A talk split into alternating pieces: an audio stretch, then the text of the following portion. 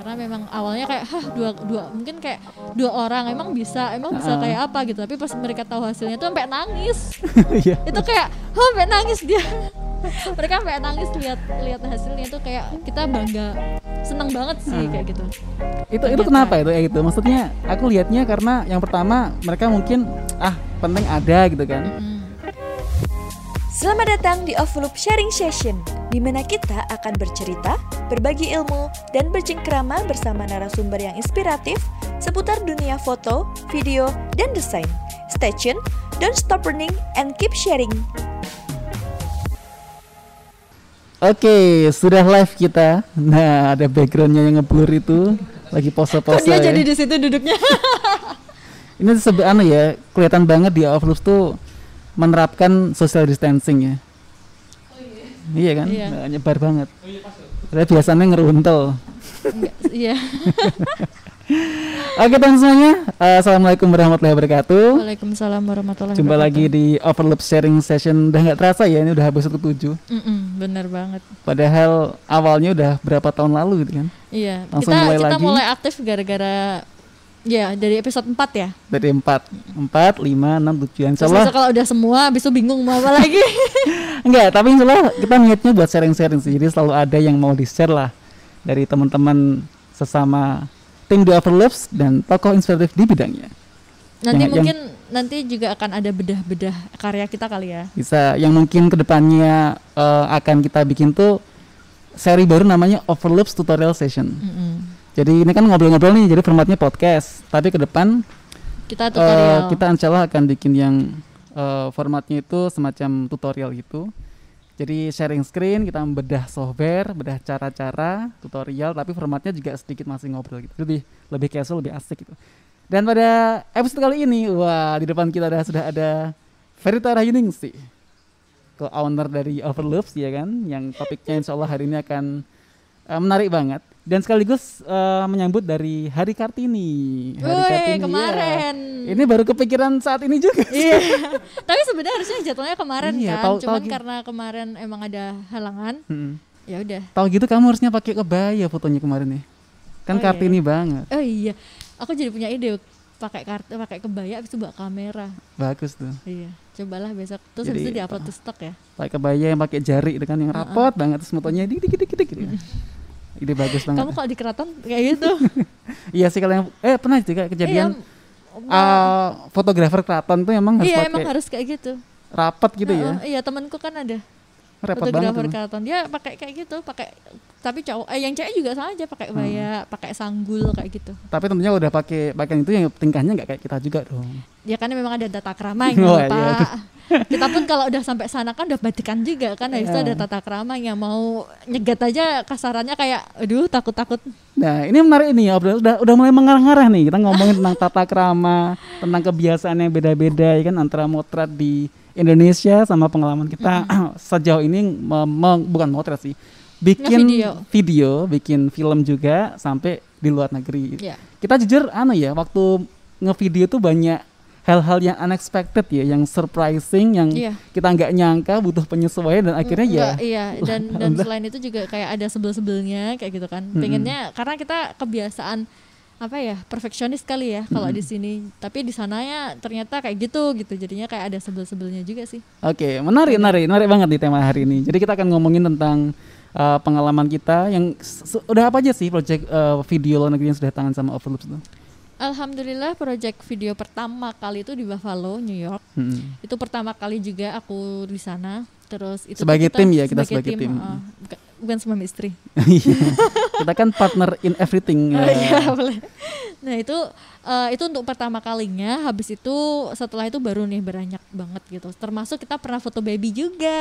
Foto baby di luar negeri. iya, jadi itu lucu banget. Itu yang paling menyenangkan menurut aku. Jadi kayak pokoknya lucu banget deh. Soalnya di sana tuh memang total banget ya kalau foto mau mereka foto session kayak gitu dan mereka tuh banyak kan yang foto-foto.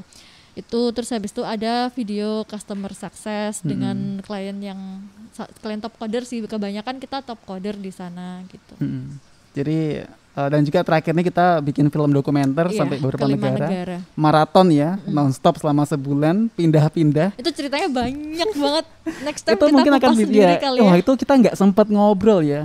Sudah sampai setahun lebih karyanya udah rilis tapi kita udah sempat mau ayo bikin-bikin kita share Iya. tapi belum sempat-sempat. Soalnya habis itu langsung pandemi. Ini udah ya udah mau acara sharing-sharing pakai acara ditunda lagi ya kan. itu next time aja kapan ya? ya ntar kita kalau udah selesai ini mungkin kapan ya? ya kita akan kasih sedikit Kita lihat lah mungkin. mm, Iya, kita akan sedikit cerita lah nanti kita tapi akan bedah lengkapnya per negara kali ya. itu jadi bisa. lebih enak. Nah, Oke, oke lah. eh, kok udah panjang ya ngobrolnya, ya? tapi belum belum kenalan dulu nih. Mungkin bagi teman-teman di Overloops yang masih belum tahu Mbak Masa yang ini, ya siapa tahu kan? Karena eh, jujur eh, Verita ini jarang tampil di depan, jadi kebanyakan memang eh, fokusnya itu eh, kegiatannya banyak yang terlibat di pre-production, karena productionnya biasanya eh, teman-teman yang di belakang ini yang langsung ke lapangan untuk production tapi ter- keterlibatan dari Verta ini adalah kebanyakan di di productionnya bisa sedikit ceritakan tentang aktivitas di Overloops eh, dari Verta sendiri kok canggung ya ngomongnya dari sendiri? Oke, Terima gimana, kasih gimana? Mas Candi. gimana gimana Jadi emang uh, aku sebenarnya masuk overloop itu sebenarnya kan overloop memang aku mau cerita dari awal banget atau dari aku nyemplung ke overloop atau tugasku aja. tugasnya aja lah Oh, iya nanti kepanjangan ya. Jadi tugasku di sini tuh biasanya kayak ngehandle eh, rapat-rapat sama klien kayak gitu, ngerayu-ngerayu klien gitu, nyerewetin klien. Terus habis itu nanti ke pre-production itu nanti kayak ngolah eh, pengennya tuh kayak apa, briefnya kayak apa sebelum tak sampaikan ke anak-anak kayak gitu sih. Terus habis itu selain itu manajemen itu juga ke aku semua. Terus kadang juga uh, controlling sih. Jadi kalau mereka kalau produk kan jadi kalau misal karena aku ngurusi pre-production aku harus controlling juga nih produksinya kayak apa, storynya kayak apa kayak gitu. Cuman nanti kalau udah produksi berarti kan udah punya naskah dan sebagainya dia percaya aja sama mereka nanti tinggal di editing baru setelah editing kita main revisi aja kayak Hmm. gitu sih jadi lebih ke iya sih kalau dibilang lapangan sih aku jarang banget ke lapangan dan karena aku juga nggak mau dicap jadi videografer Tapi menariknya gini, jadi Verta ini termasuk yang jarang banget ke lapangan karena itu tugasnya teman-teman dan tugasnya cowok-cowok gitu kan Iya, soalnya- berjibaku sama Heeh. production. Tapi uniknya gini, ketika uh, kita masuk ke project yang untuk keluar negeri, kita langsung Aku jadi totalitas, cowok. langsung jadi langsung cowok. jadi cowok, ya, melebihi cowok malahan. Sampai baunya sempat mengsle juga Iya, kan, bener. saking bawa tripod keberatan beberapa negara maraton kan, saking Oh beratnya itu yang bawa belum tripod. bukan yang belum negara itu, Oh, itu, yang kota. masih kota. Eh, negara bagian, negara Iya, bagian negara di bagian. Amerika kita pindah-pindah Hmm, untuk sampai- mengsle. baunya meisle dengan itu saking ekstrimnya ya. Jadi luar biasa banget eh, Verita ini. Uh. Jarang-jarang produksi sekali produksi ke luar negeri langsung berat ya langsung. Tapi emang apa Meisle ya bahunya. maksudnya kita kan percaya ya sama anak-anak sebenarnya. Cuman untuk beberapa kasus memang harus kita tangani sendiri kan. Iya. Jadi kayak kita harus terjun sendiri kayak gitu. Apalagi biasanya kita terjun sendiri tuh sama klien-klien yang memang taunya pokoknya sama kita aja maunya kayak Ah. gitu. Karena memang ada value sendirinya mungkin dia bagi mereka kalau nggak sama kita nggak ini kayak gitu. Kayak gitu sih. Jadi kita jarang nih kalau eh, kita lebih ngurusi controlling dan pre-production sama afternya. Nah, Tapi kalau semisal ternyata dapat klien yang memang mengharuskan kita terjun, baru kita terjun gitu. Tapi dan untuk klien luar negeri kita selalu kita sendiri ya yang terjun Ha. berdua doang gitu. Jadi emang pengalaman yang luar biasa. Masya Allah. Jadi memang di kalau ke luar negeri kan kita mas, pasti mikirin cost cost efektif ya karena Mm-mm. kalau dibandingin eh, pengeluaran di luar negeri pasti akan jauh berbeda ketika Iya, dengan di Indonesia gitu kan. Dan satu value yang kita tawarkan ke ini nggak nggak bisa dipungkiri ya bahwa memang Overloops ini em, dengan tim yang sedikit pun tapi hasil kerja Hasilnya kita tetap. mereka mengakui bahwa wah gila. Kadang sering mereka nggak nyangka ini cuma kerjaan sama dua orang gitu Iya. kan. Itu gila gitu kan. Itu itu hal yang mungkin wah gila. Aku biasa. inget aku inget banget nih pertama kali di Buffalo itu. Jadi pertama kali eh, kita menawarkan diri ya kalau itu secara komersial bukan maksudnya bukan bukan yang cuman iseng-iseng gitu kan. Sebelumnya kan project iseng-iseng kamu ya. Mm-mm. Nah itu tuh kita kayak kayak di apa sih whatever lah kamu mau ngapain kayak gitu loh. Mm-mm. Jadi kayak kita mau setting studio di mana, mau apa di mana, kayak gitu mereka nggak peduli gitu. Kayak whatever lah sana terserah kamu mau ngapain.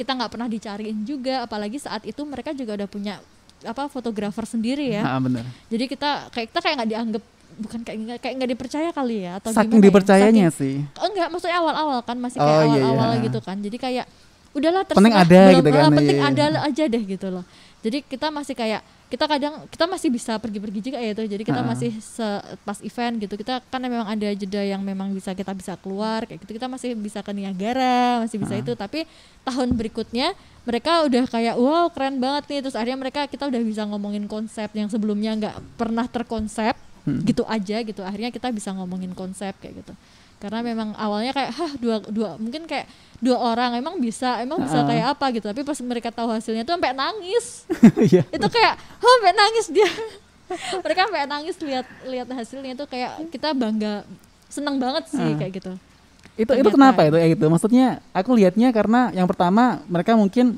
ah penting ada gitu kan Mm-mm. Eh, bisa datangkan eh, orang buat dokumentasi dan cuma dua orang mereka ekspresinya kan nggak nggak tinggi, Nggak banget tinggi, kan mm. dan pada di saat yang sama kita sendiri kayak ada semacam pembuktian juga kan Mm-mm. dari kita kita ngelakuin semua eksplorasi semua teknik dikeluarin dan walaupun hanya dengan dua orang Mm.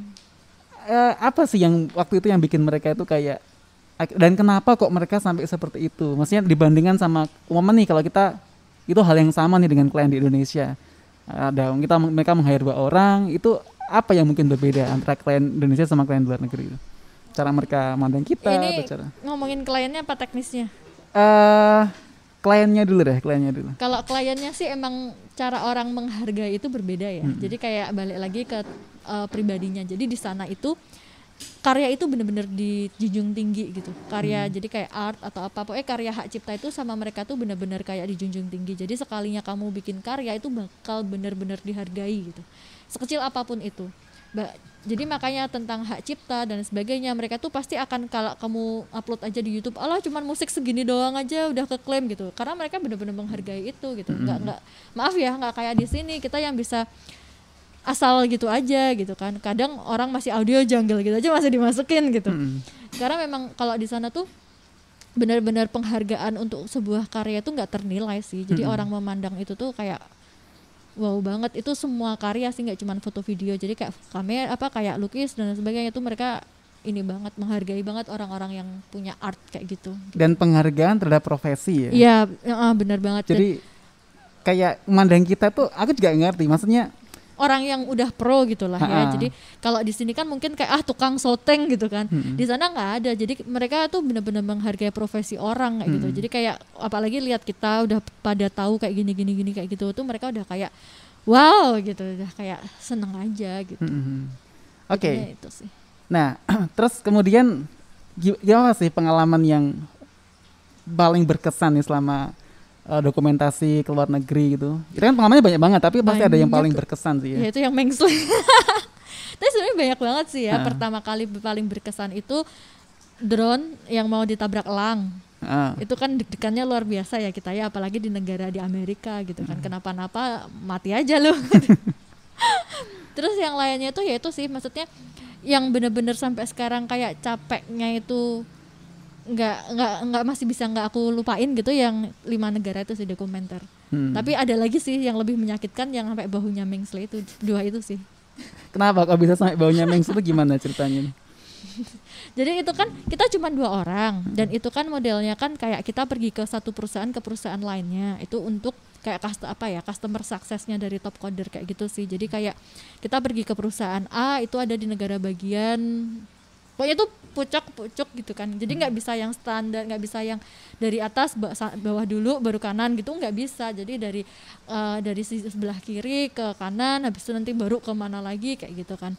Dan itu cuman berdua. Waktunya itu sempit banget.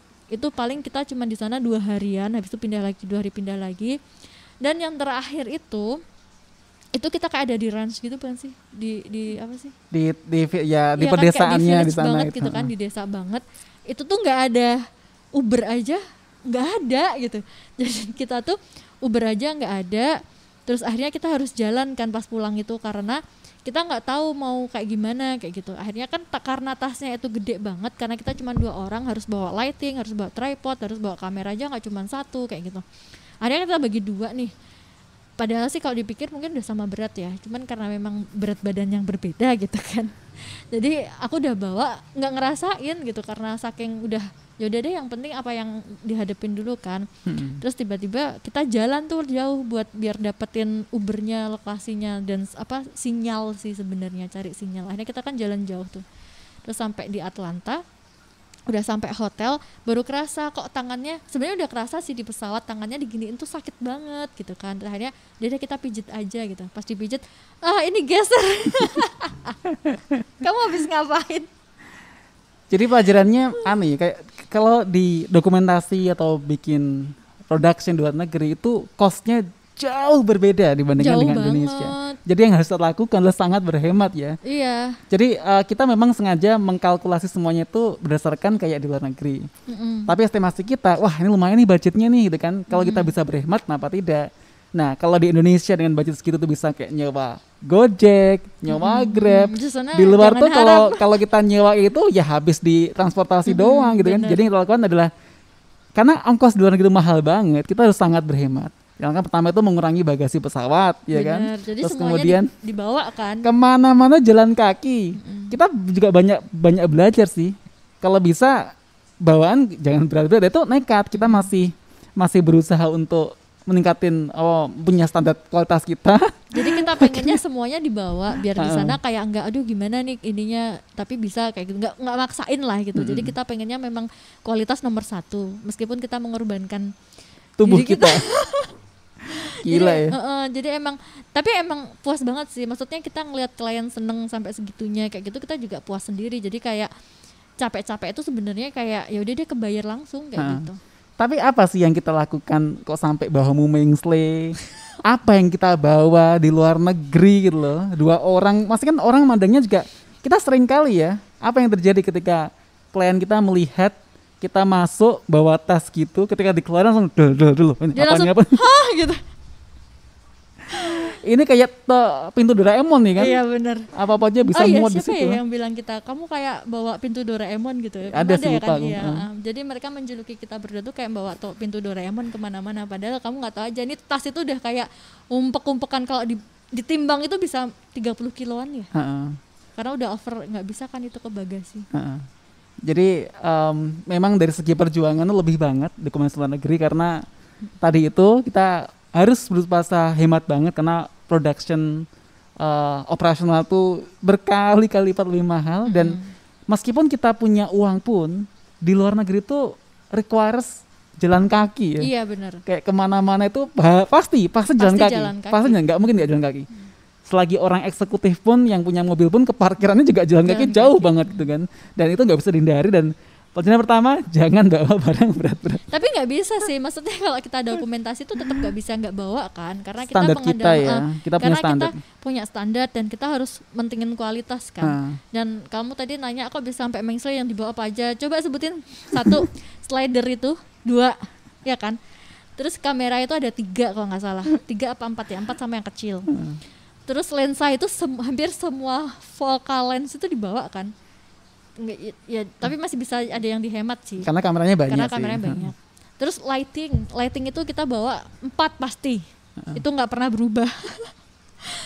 Otomatis tripodnya juga empat Tripod dong lighting. tripod lightingnya terus tripod kamera karena kameranya tiga mungkin yang yang satu kan bisa handheld atau BTS kadang jadi tetap tiga dong bayangin aja udah berapa slider juga butuh tripod ya kan Hmm. ya udah itu yang dibawa segitu banyaknya belum softbox belum ini kayak gitu Oke, ngeri ya. Maksudnya kalau bayangin gimana perjuangan seorang fotografer, videografer dengan standar yang tinggi untuk kemudian dokumentasi bikin karya di luar negeri itu pasti requires fisik yang luar biasa ya. Bahkan cewek pun harus ngelakuin pekerjaan melebihi cowok yang kayak lebih kuli untuk bisa ngelakuin itu semua. Nah, dari segi gim- jalannya production sendiri nih, hubungan dengan klien, terus kayak pengalaman-pengalaman menarik dengan klien, bisa nggak diceritain apa sih? Yang pertama kan kita sempat nge dokumentasi event ya, kita ngomongin event dulu nih.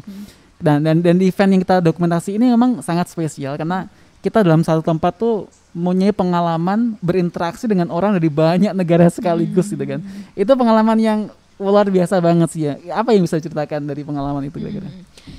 kalau dokumentasi sebenarnya jujur ya pertama kali banget itu aku takut Hmm. takutnya bukan karena apa sih cuman karena budaya kita berbeda gitu loh Hmm. dan aku apalagi takutnya adalah karena itu event yang itu dikompetisikan Hmm. takut mengganggu mereka gitu jadi eh, pertama kali bingung nih gimana nih? Kita kan dulu belum berani explore yang kayak gangguin orang kerja dari depan gini langsung di syuting gitu belum berani kan ya?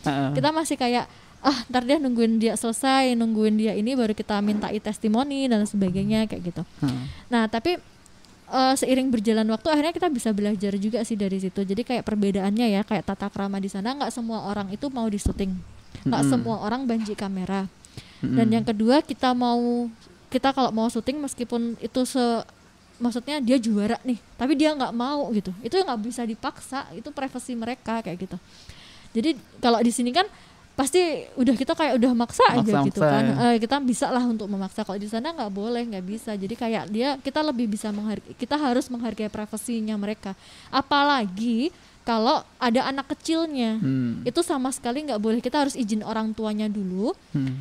Kira-kira anak ini kalau mau muncul di tayangannya kita bisa enggak kayak gitu itu harus orang tuanya gitu bahkan pas saat itu yang terakhir itu eh, yang yang sebelum selalu sih kan kita dua tahun terakhir ya itu ada Hmm. anak kecilnya kan yang dari Hmm. sekolah itu itu tuh kita mau kita dikasih tahu yang boleh di syuting tuh cuman anak ini ini sama ini kayak gitu jadi kita Hmm. harus ngafalin Mereka punya izin juga ya. Ya, jadi Ada mereka kertas ada ada consent dari orang tua. ada kertas dari orang tua kalau mereka mengizinkan anaknya ini di shoot habis itu nanti bisa dipublish kayak gitu. Hmm. Tapi cuman anak itu aja dan uh, kita akhirnya harus ngikutin mereka kan. Hmm. Padahal anaknya tuh banyak banget, tapi kita harus cari empat orang itu. Dan kemarin tuh yang agak challenging tuh adalah mereka nggak apa mereka cuman bilangnya yang itu itu itu. Tapi itu nggak nunjuk langsung ini loh gitu. Jadi kayak aduh ini bukannya ini bukan. Dan kalau anak-anak kan sukanya gerombol ya. Hmm. itu yang susah juga. Jadi kita harus kayak aduh gerombol nih padahal yang bisa di syuting cuma satu. Gimana nih? Kayak gitu kayak gitu sih. Dan kadang kalau mereka diarahkan kan anak-anak itu lebih kayak ekspresif cuman agak susah Apalagi anak kecil luar negeri ya. Heeh, dia lebih berani buat Gila ya. Kelewatan juga kita. keren lah kita kelapan ke- apa kelagapan lah apalagi kalau ditanya-tanyain balik Oh, mereka minta-minta, aku mau ke sini aku gini ya, salto-salto suruh nyuting, waduh udah Iya, apa-apaan bener. ya. jadi kayak gitu-gitu sih itu jadi kalau yang challenging di situ kalau di sini kan kita asal kamu udah datang ke event itu Nah. mau di syuting mau gimana ya terserah kita dong Nah. salah siapa datang gitu kan kalau di sana nggak bisa kamu harus kayak menghargai privasi orang bahkan kalau bisa apa enggak itu kita harus tanya ke orang tuanya itu sih Ini beda banget ya kayak istilah banci kamera ya di Indonesia atau mungkin di negara gak ngerti Asia, tipikalnya kan orang suka narsis gitu ya. Kalau di luar negeri itu kayak kok nggak semudah di sini ya. Bisa dikatakan dokumentasi Indonesia tuh jauh lebih mudah dibandingkan Gampang dengan banget. ngerekam kayak orang, ayo pose dulu bu, ayo kumpul kumpul kene. Kita Langsung tanpa tiba-tiba minta kumpul pun udah sendiri. langsung kumpul kita keluar loh. Waduh, kok udah banyak banget orangnya gitu kan. Kalau di sana tuh gimana pengalamannya untuk kemudian ngarahin orang? Itu seberapa susah sih? Dan perbedaan Iya. antara kamu tiap gagal juga ya? Ingat nggak? Ingat ingat banget ingat banget. Jadi kan kita harus ngumpulin testimoni tuh. Hmm.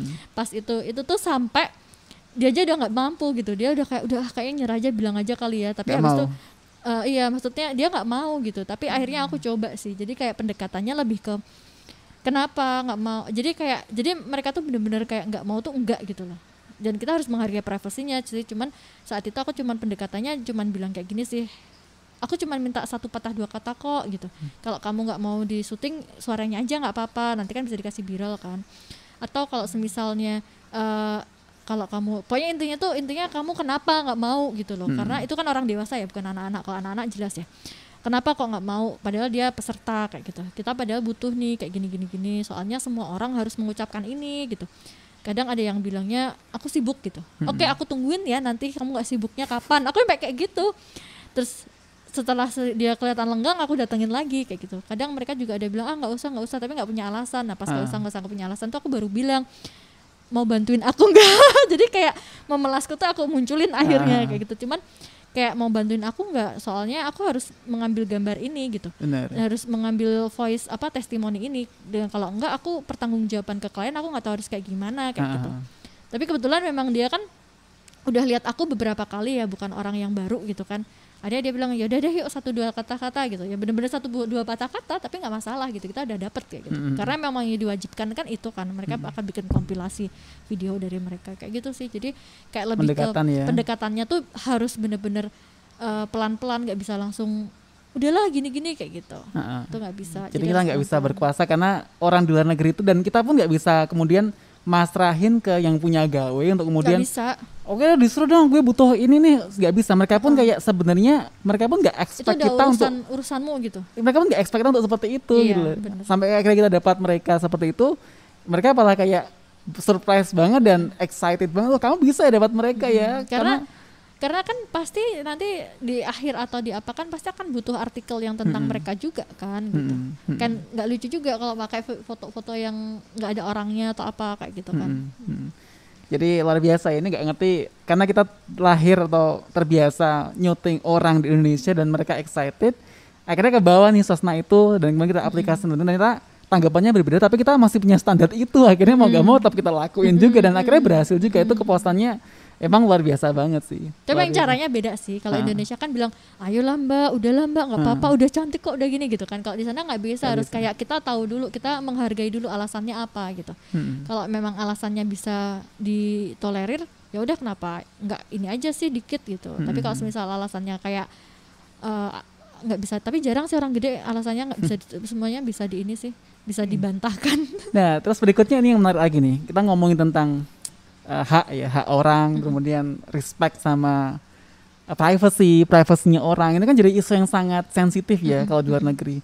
Dan yang terjadi itu adalah orang-orang yang bawa kamera itu biasanya dicurigai ke mana-mana. iya benar. Kita kan biasanya kalau ketika uh, kerja gawe ke luar negeri itu pasti akan nyicil dia, ada travelingnya juga, tapi juga berkarya juga. Apa sih pengalaman-pengalaman yang didapatkan ketika kita memposisikan diri sebagai orang yang bawa kamera meskipun kita tuh nggak kerja, tapi kita pasti akan berusaha untuk ngambil-ngambil momen-momen dan seberapa apa sih pengalaman menarik ketika Jelas diusir satpam. Oh iya, Kayak pernah kapan tuh? diusir polisi malah di taman itu. oh iya, benar-benar. Bukan satpam lagi polisi. polisi ya, datangi polisi. didatengin polisi jelas jadi kayak eh karena memang di sana tuh nggak tahu ya kenapa susah banget ya aku mikirnya tuh maksudnya eh di sini tuh mau syuting apa aja boleh gitu loh kecuali kayak istana negara apa apa kayak gitu kan memang ada aturannya ya Mm-mm. cuman untuk hal-hal di sana tuh taman aja tuh kayak harus kita minta Oh iya. suruh izin gitu Gila. itu aneh banget padahal kita Taman ya. iya mungkin karena eh, kamera kita gede ya Mm-mm. kita pas itu pakai 600 mili terus apa kayak gitu kan Basoka. ya. bawa suka didatengin sama di, polisi di sini kita nggak ngerasa bangga ya bawa basuka tuh orang kayak wih keren gawedi kameranya kalau di sana kayak orang jadi kayak aduh takut sendiri kan Ini mau orang ngapain? aku bakal di syuting apa enggak jadi kayak nggak nyaman ya Jadi ada orang biasanya tuh kita ngesut, semisal kita ngesut kamu ya, tapi ada orang lewat mau lewat gitu tuh dia nggak jadi dia akhirnya ngelewatinya pergi gitu. Hmm. Itu dia menghargai juga. Selain itu kadang juga juga nggak mau in frame kayak gitu sih. Hmm. Kalau di sini kan nggak ada orang kayak gitu sengaja aja tik tik tik ah gitu gitu kan. jadi memang kamera ini orang memandang kamera di sini sama sana beda ya orang sana mandang itu kayak aku akan terekspos nih privasiku dia nggak nyaman. Kalau di sini boro-boro orang tuh mah minta difoto gitu kan. Iya, meskipun dia nggak tahu hasilnya. Tapi menarik banget sih dan kenapa sih ke orang sana itu apa sih yang perbedaannya tentang kesadaran mereka akan apa ya? Jadi kayak kamera di Indonesia kan kayak jadi setiap orang hampir punya kamera sendiri-sendiri ya. Tapi orang sana mandang yang pertama profesi fotografer tuh kalau orang punya kamera apalagi punya perlengkapan kayak kita itu pasti mikirnya wah kamu tuh jadi fotografer profesional aja nggak usah Mm-mm. kerja yang lainnya Iya. gitu kan tapi orang Indonesia tuh memang cenderungnya kayak apa-apa ikut Beli. beli, ikut Konsumtif. beli konsumtif banget ya Tapi bahkan kalau aku menariknya gini kayak kemarin tuh aku waktu uh, moto uh, orang-orang gitu kan inisiatif moto portrait kasih lighting aku tanya kayak kamu terakhir kapan foto foto portrait kapan terakhir aku terakhir di foto gini ya enam tahun lalu mereka jarang banget. iya nggak butuh mereka Nggak butuh. Kecuali kecuali loh, maksudnya yang mereka yang memang suka kayak apa ya, yang memang mengabda, mengab, mengabadikan mengabadikan momen. Jadi kayak mereka mau merit atau mau apa atau anaknya baru lahir atau apa itu mereka memang total banget di situ. Dan mereka tuh kayak kan kita pernah tuh foto Hmm. anak ya. Mm-mm. itu tuh mereka total banget untuk foto kayak gitu. Mereka benar-benar beri perlik pernak pernik temanya tuh sendiri gitu. Jadi Ah. kita tinggal tugasnya kita ke sana tuh nggak menyediakan tapi kita benar-benar cuma jasa foto video doang. Dan untuk semuanya tuh mereka yang itu sampai lokasi apa mereka beli kue beli apa mereka padahal bukan birthday party kan Ah. sebenarnya kan kayak untuk menyambut ulang tahunnya tapi kan belum kan saat itu tapi mereka udah membuat seperti itu udah kayak ulang tahunnya si anak itu kayak gitu itu tuh Hmm. total banget sih kalau di sini kan kita kan kayak kadang udah ya sekalian ya paket kayak gitu nggak ada sih kalau di sana Hmm. paket-paket entah ya mungkin karena memang kitanya nggak nggak nggak tahu dunia yang terlalu dalam sih di Hmm. sana ya cuman kalau selama sejauh ini mereka yang usahain sendiri Mhm. Jadi enaknya di situ juga sih kita Oh. nggak bingung mikir kita mikirnya cuman pose aja Oke oke. Terus ini kan eh, pengalamannya sudah udah banyak negara nih, dan tentunya kebiasaan tiap orang juga beda-beda. Mm-mm. Ada s- enggak sih kayak eh, momen di mana kayak shocking banget ya ekspektasi sebuah negara, terus kemudian pas datang di sana itu nggak sesuai sama ekspektasi, mungkin bisa lebih atau mungkin bisa kurang. Apa yang di mana pengalaman dan perbedaan masing-masing negara mungkin yang secara umum bisa dijelaskan gitu kan? di India jelas kamu juga kan pasti mau bilang Oke. itu kan Heeh.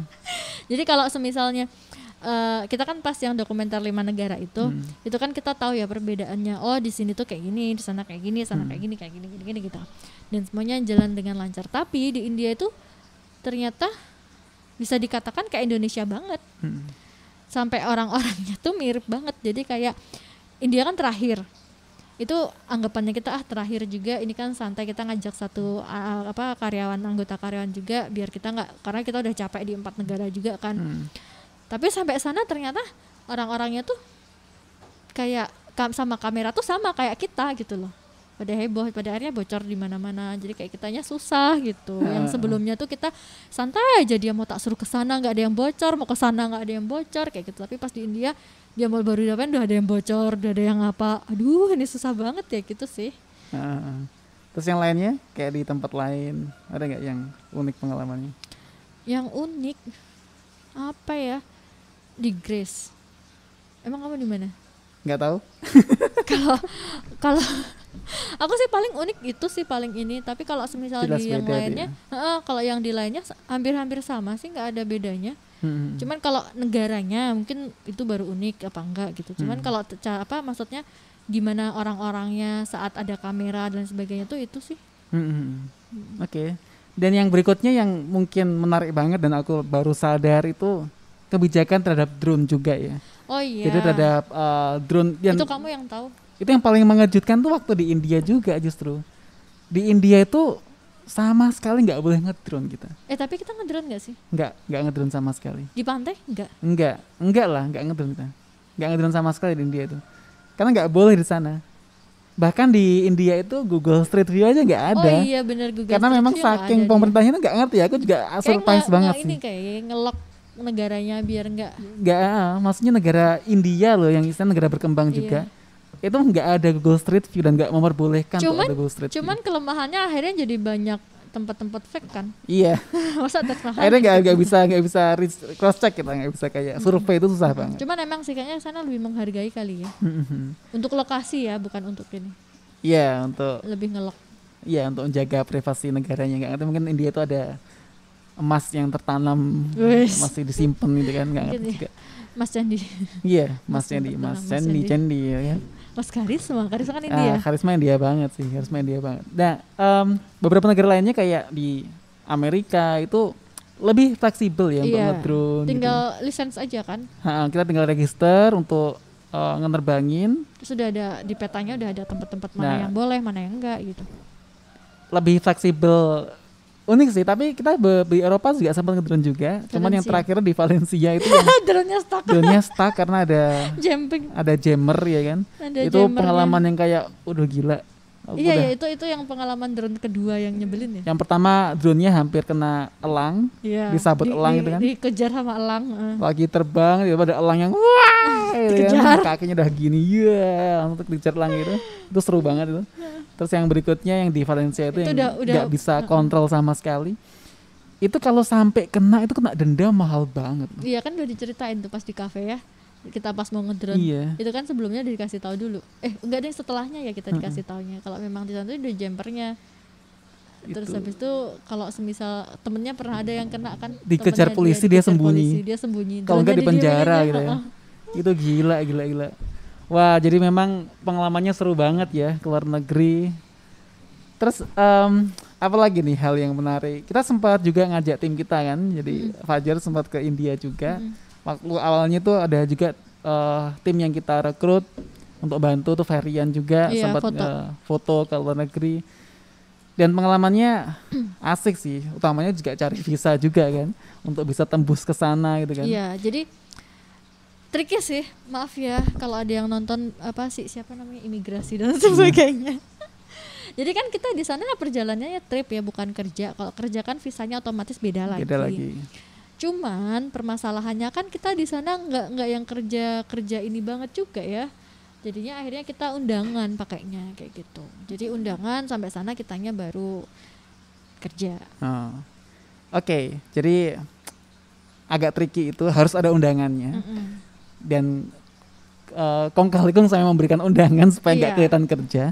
Oke, ini ada pertanyaan nih. Kita masuk ke YouTube dulu ya, teman-teman yang mau tanya bisa langsung ketik di kolom komentar.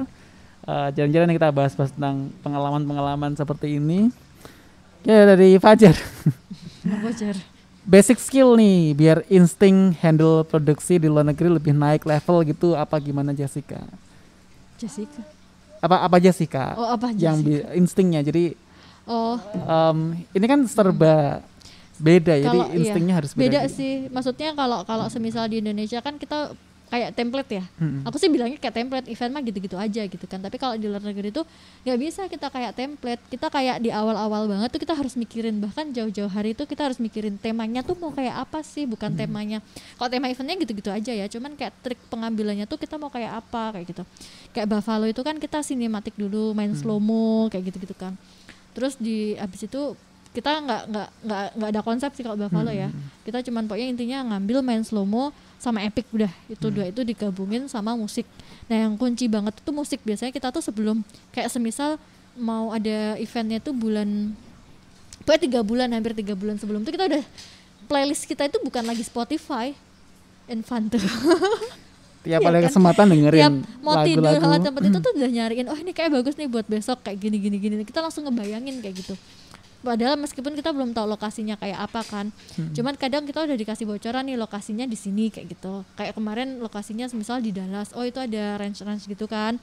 Terus akhirnya yaudah deh temanya berarti kayak gini nih cowboy cowboy gitu kayak gitu gitu jadi biasanya tuh mereka venue sendiri tuh punya punya punya apa ya punya tema sendiri sih. Jadi kita dari tema-tema itu gimana caranya sampai sana musiknya tuh kita satuin gitu. Cuman kadang ada juga yang enggak sih enggak enggak yang kayak gitu juga. Jadi kayak tema kita biasanya tuh kita mikirnya adalah temanya tuh segi teknisnya sih instingnya. Jadi kayak semisal bosen nih slow mo slow mo terus masa apa apa slow mo sih? Akhirnya kita slow- kita perpaduin antara slow mo sama apa sama biasa habis itu sama dicepetin kayak gitu-gitu. Jadi biasanya kita mikirnya tuh di postnya tuh cuman mikir teknisnya tuh mau kayak gimana openingnya tuh mau kayak gimana gitu. Biasanya cuman itu sih kalau eventnya kan yaudah gitu-gitu aja kan.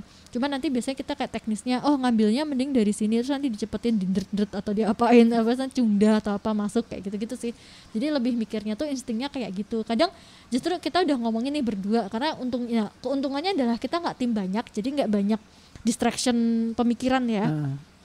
Nggak tahu kenapa kalau timnya sedikit maksudnya kayak kita berdua doang itu tuh eh, ngobrolnya lebih enak aja. Jadi kayak kita apalagi kita kan sekamar.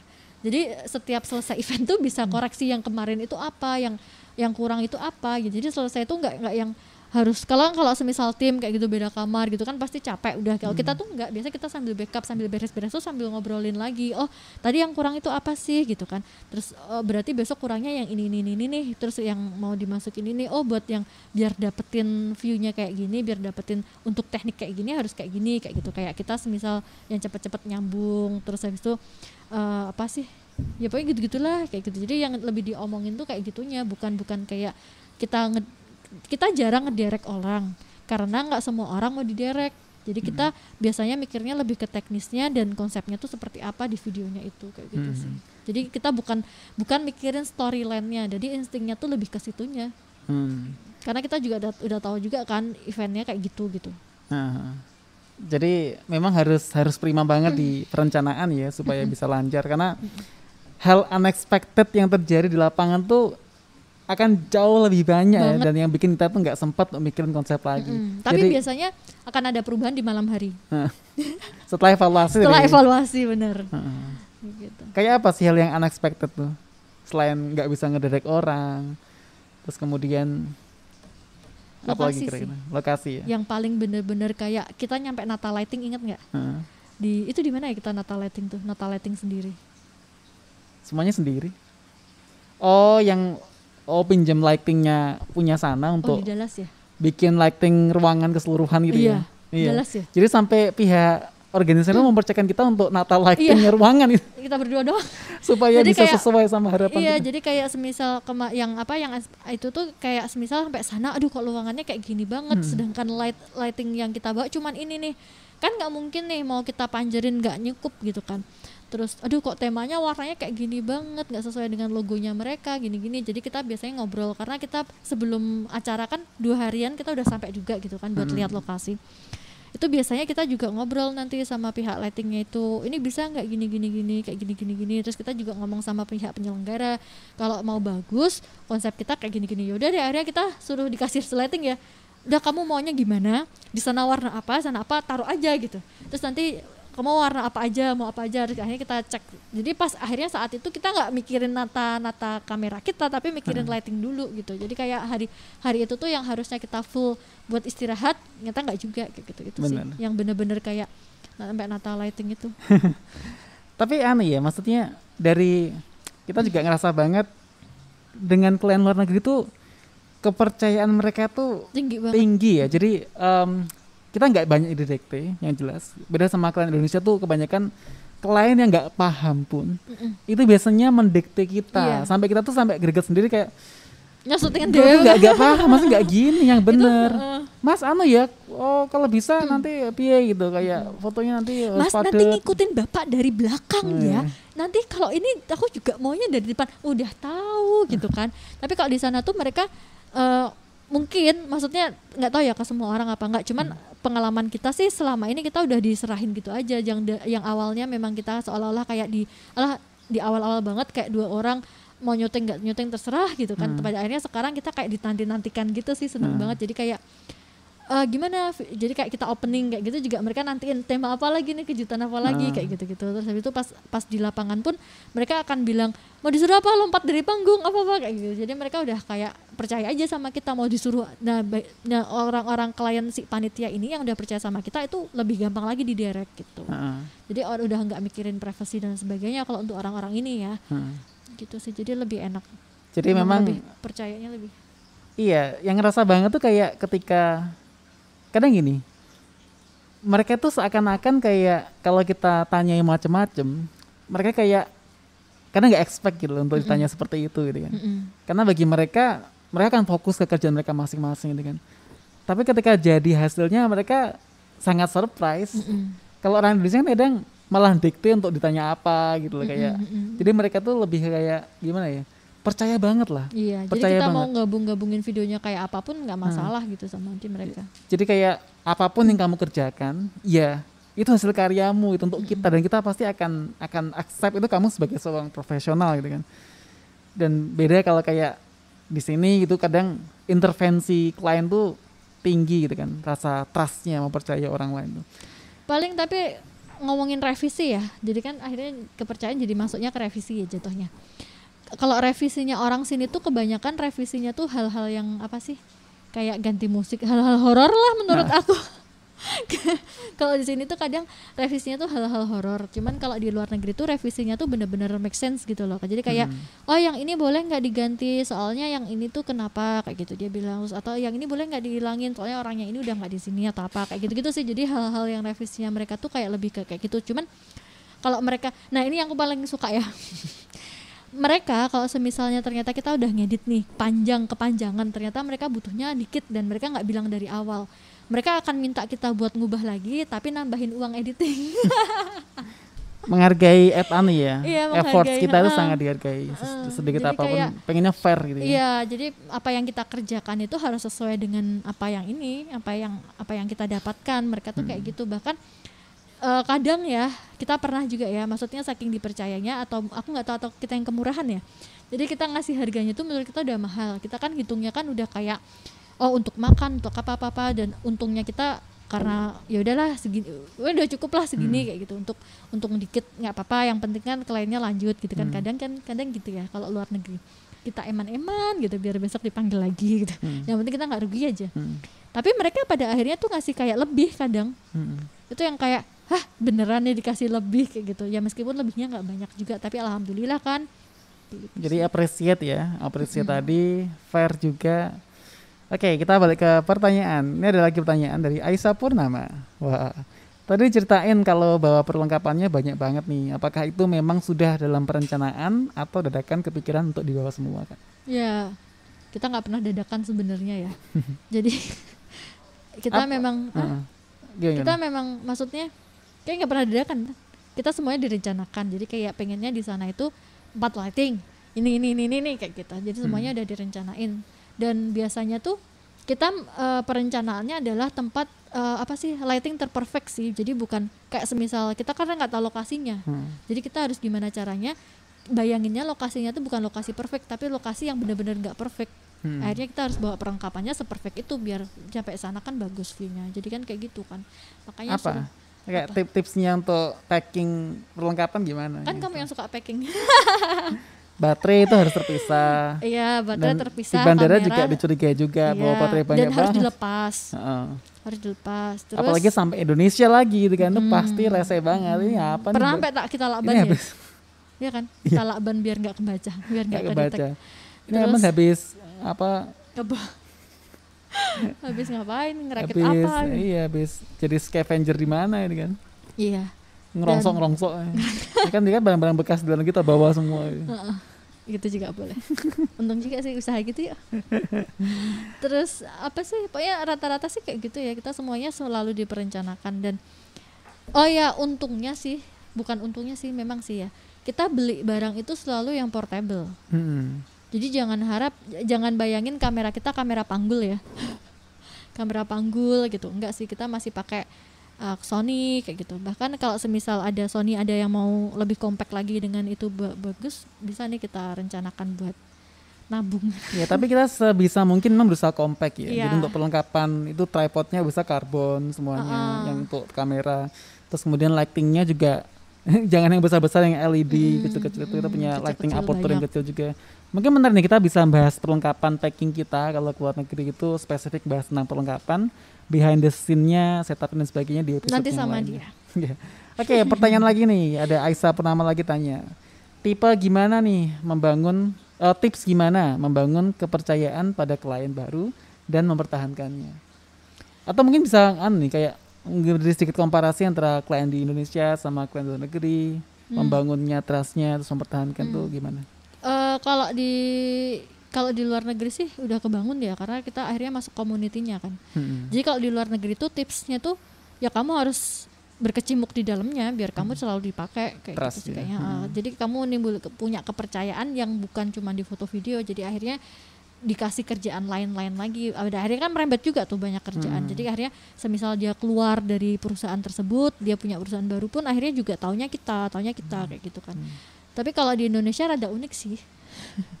Justru yang uniknya di Indonesia, maksudnya kalau di luar negeri tuh mereka sekali percaya sama orang tuh pasti akan dipakai terus. Hmm. Tapi kalau di Indonesia itu kadang sekalinya pe- percaya sama orang, kadang nggak dipakai karena bukan coba-coba, karena budgetnya. Jadi mereka tuh kalau yang klien Indonesia tuh eh, mupuknya gini. Biasanya sih kayak eh, semisal budget kita akhirnya akhirnya kita membuka paket by budget itu buat memupuk klien sih. Jadi kayak semisal kalau ku- kualitas dan sebagainya kita tetap harus mempertahankan ya Hmm. biar dia tetap ter apa tetap tetap nggak ke lain hati gitu. Karena itu kan nomor satu mereka yang lihatnya kan itu. Cuman untuk biasanya tuh mereka gini pengennya sama kita cuman budgetnya kok nggak nyampe kayak gitu. Biasanya akhirnya kita bilang kayak gini sih. "Eh, kita bisa kok semisal budgetmu berapa kita rankin nih oh kamu bisanya dapatnya video kayak gini gimana? Mau nggak? Kayak gitu. Biasanya sih kayak gitu. Cuman kalau semisalnya mereka aduh aku pengennya kayak gini-gini ya udah kita mundur gitu. Jadi kayak kita kita kita apa kitanya juga nggak yang bodoh gitu loh. Maksudnya nggak yang jual diri banget gitu. Ah. tapi kita berusaha membantu gitu. Tapi kita nggak jual diri juga. Kita nggak mau rugi juga kan. Eh, pernah ada sih yang rugi Ngamal. ada sih yang rugi tapi akhirnya kita ya udah deh nggak malah semoga dapat gantinya kayak gitu sih cuman sejauh ini sih kita biasanya semisalnya pun mereka pengen banget sama kita balance nggak apa-apa nggak harus untung kadang gitu sih Oke. kalau memang ini Terus pertanyaan lagi mungkin yang terakhir ya sebelum kita akhiri, udah hampir satu jam teman-teman. Uh, pernah nggak sih kejadian tema sudah dapat, bahkan musik sudah cocok sama tema, ternyata hasil risetnya tidak sesuai dengan harapan di TKP. Akhirnya ngerubah tema on the spot banget nih dari Bagas Nugraha nih. Di Bagas. Uh, iya, halo Bagas. Kayaknya nggak pernah ya kalau luar negeri. Ini aku bicaranya luar negeri ya. Kalau Ah. luar negeri tuh mereka lebih ke tadi ya pasrah percaya bukan pasrah sih percaya banget sama kita kalau hasilnya pasti akan bagus gitu. Hmm. karena mereka udah tahu sebelum sebelumnya gitu kan. Jadi kalau untuk ngubah tema dan sebagainya sih enggak cuman biasanya kita sounding dulu awal-awal itu kita besok temanya mau kayak gini gini gini gitu. Tapi mereka pun kayak nggak bisa bayangin juga kan pada akhirnya kalau yang klien luar negeri. Jadi mereka akhirnya nggak biasanya sih bukan kayak ngubah ya ngubah apa ngubah dadakan tapi kita lebih ke improve jadi kayak semisal wah ini nggak bisa nih dipraktekkan karena lokasinya nggak memungkinkan. Wah ini nggak bisa juga. Atau wah ada lokasi bagus nih. Akhirnya kita mengimprove di situ sih. Cuman kalau ngubah 100% nggak pernah sih. Cuman improve improve aja. Dan biasanya kalau semisal improve-nya itu ada yang nggak masuk kayak nggak apa ya maksudnya rencana perencanaannya ada yang nggak masuk akhirnya kita eh, harus pinter-pinter buat gantiin scenes ini diimprove ke yang ada di situ tuh apa yang bisa diangkat kayak gitu. Cuman kalau Indonesia pernah banget. Aku kan tadi udah bilang kalau Indonesia tuh kadang suka horor ngasihnya. Jadi pernah kita udah jadi udah selesai itu tiba-tiba mau ganti musik. Kayak simple ya ganti musik cuman kan ngeditnya dari awal pak. Kayak gitu. Terus ada juga yang sampai take ulang bapaknya nggak masuk. Tahu kan? Take ulang ya soalnya ini nggak masuk. Dia pengennya gini. Nyampe ada juga yang gini take ulang ya mbak. Soalnya bapak yang ini masuknya sekian menit yang ini sekian menit doang ngomongnya gitu. Itu ada juga gitu. Tapi eh, kalau sebagai PH kita sih biasanya gini kalau semisalnya itu masih kita hitung-hitungan lagi oh bisa nih take ulang kayak gini nih nggak masalah. Mau ganti dadaan pun nggak masalah. Asalkan masih masih dalam range budget itu. Tapi kalau udah di luar range budget itu biasanya kita tawarin lagi. Boleh kita ngikutin kayak gitu full tapi kayak gini kayak gitu jadi komunikasi lagi sih gitu Oke. Sip. Oke, baik sekali. Eh, menarik sekali teman-teman ya pembahasan tentang pengalaman dokumentasi atau bikin film di luar negeri. ntar mungkin ada part 2 nya dari sisi Mas Candi gitu kan dan eh, apa namanya gantian aku yang nge-host sekalian tadi tipsnya buat packing kayak gimana karena biasanya yang packing tuh dia kalau aku udah packing hal yang lain kan kayak baju dan sebagainya kayak gitu kalau semuanya packing kamera siapa yang packing baju ya Jadi satu pada akhirnya. jadi gitu. satu pada akhirnya tapi kan maksudnya yang ngereng-ngereng tetap ini kan sendiri-sendiri kita udah bagi tugas Pastilah. Oke teman-teman, jadi mungkin sekian dulu uh, sharing session pada episode 7 kali ini. Yang jelas kalau teman-teman masih punya pertanyaan atau masih uh, penasaran akan beberapa hal bisa langsung komentar aja. Kita akan insya Allah akan berusaha dengan uh, semaksimal mungkin untuk menjawab pertanyaan teman-teman. Dan jangan lupa nantikan juga uh, postingan artikel dari OSS kali ini bagi teman-teman yang gak sempat nonton live bisa lihat langsung artikelnya yang akan ditulis sama Mbak Ica di belakang sana itu. Nantikan terus di blognya Overloops di overloops.com slash blog. Dan kita akan live lagi setiap minggunya. Jadi kita akan live lagi di hari Rabu atau enggak Kamis. Eh, mungkin ke depan akan bahas lagi tema seputar eh, dokumentasi juga tentang event atau akan tema apa lainnya. Tapi pantengin terus eh, atau Instagram bisa jadi tentang desain juga atau bisa tentang desain juga dan jangan lupa juga kita akan ada overload uh, tutorial session yang episode mendatang mungkin akan disampaikan oleh Bima wah udah udah gini-gini ya tadi ya. Udah gak sabar nih pengen sharing nih ya Bima. Ini akan sharing tentang uh, mungkin tutorial tentang bikin logo. Ya kita akan ngobrol-ngobrol tentang bikin logo. Oke teman-teman, uh, makasih sudah nonton ya, makasih juga Verita Rahayu Thank you Ningsih juga, Mas ya kan, sudah senang banget bisa ngobrol sama Mas Candika di Oh, sini ya ampun. ya. kita akan ngobrol lagi di belakang habis nih ya. Nantikan terus di episode berikutnya dan sampai ketemu lagi. Wassalamualaikum warahmatullahi wabarakatuh. Bye. Assalamualaikum warahmatullahi wabarakatuh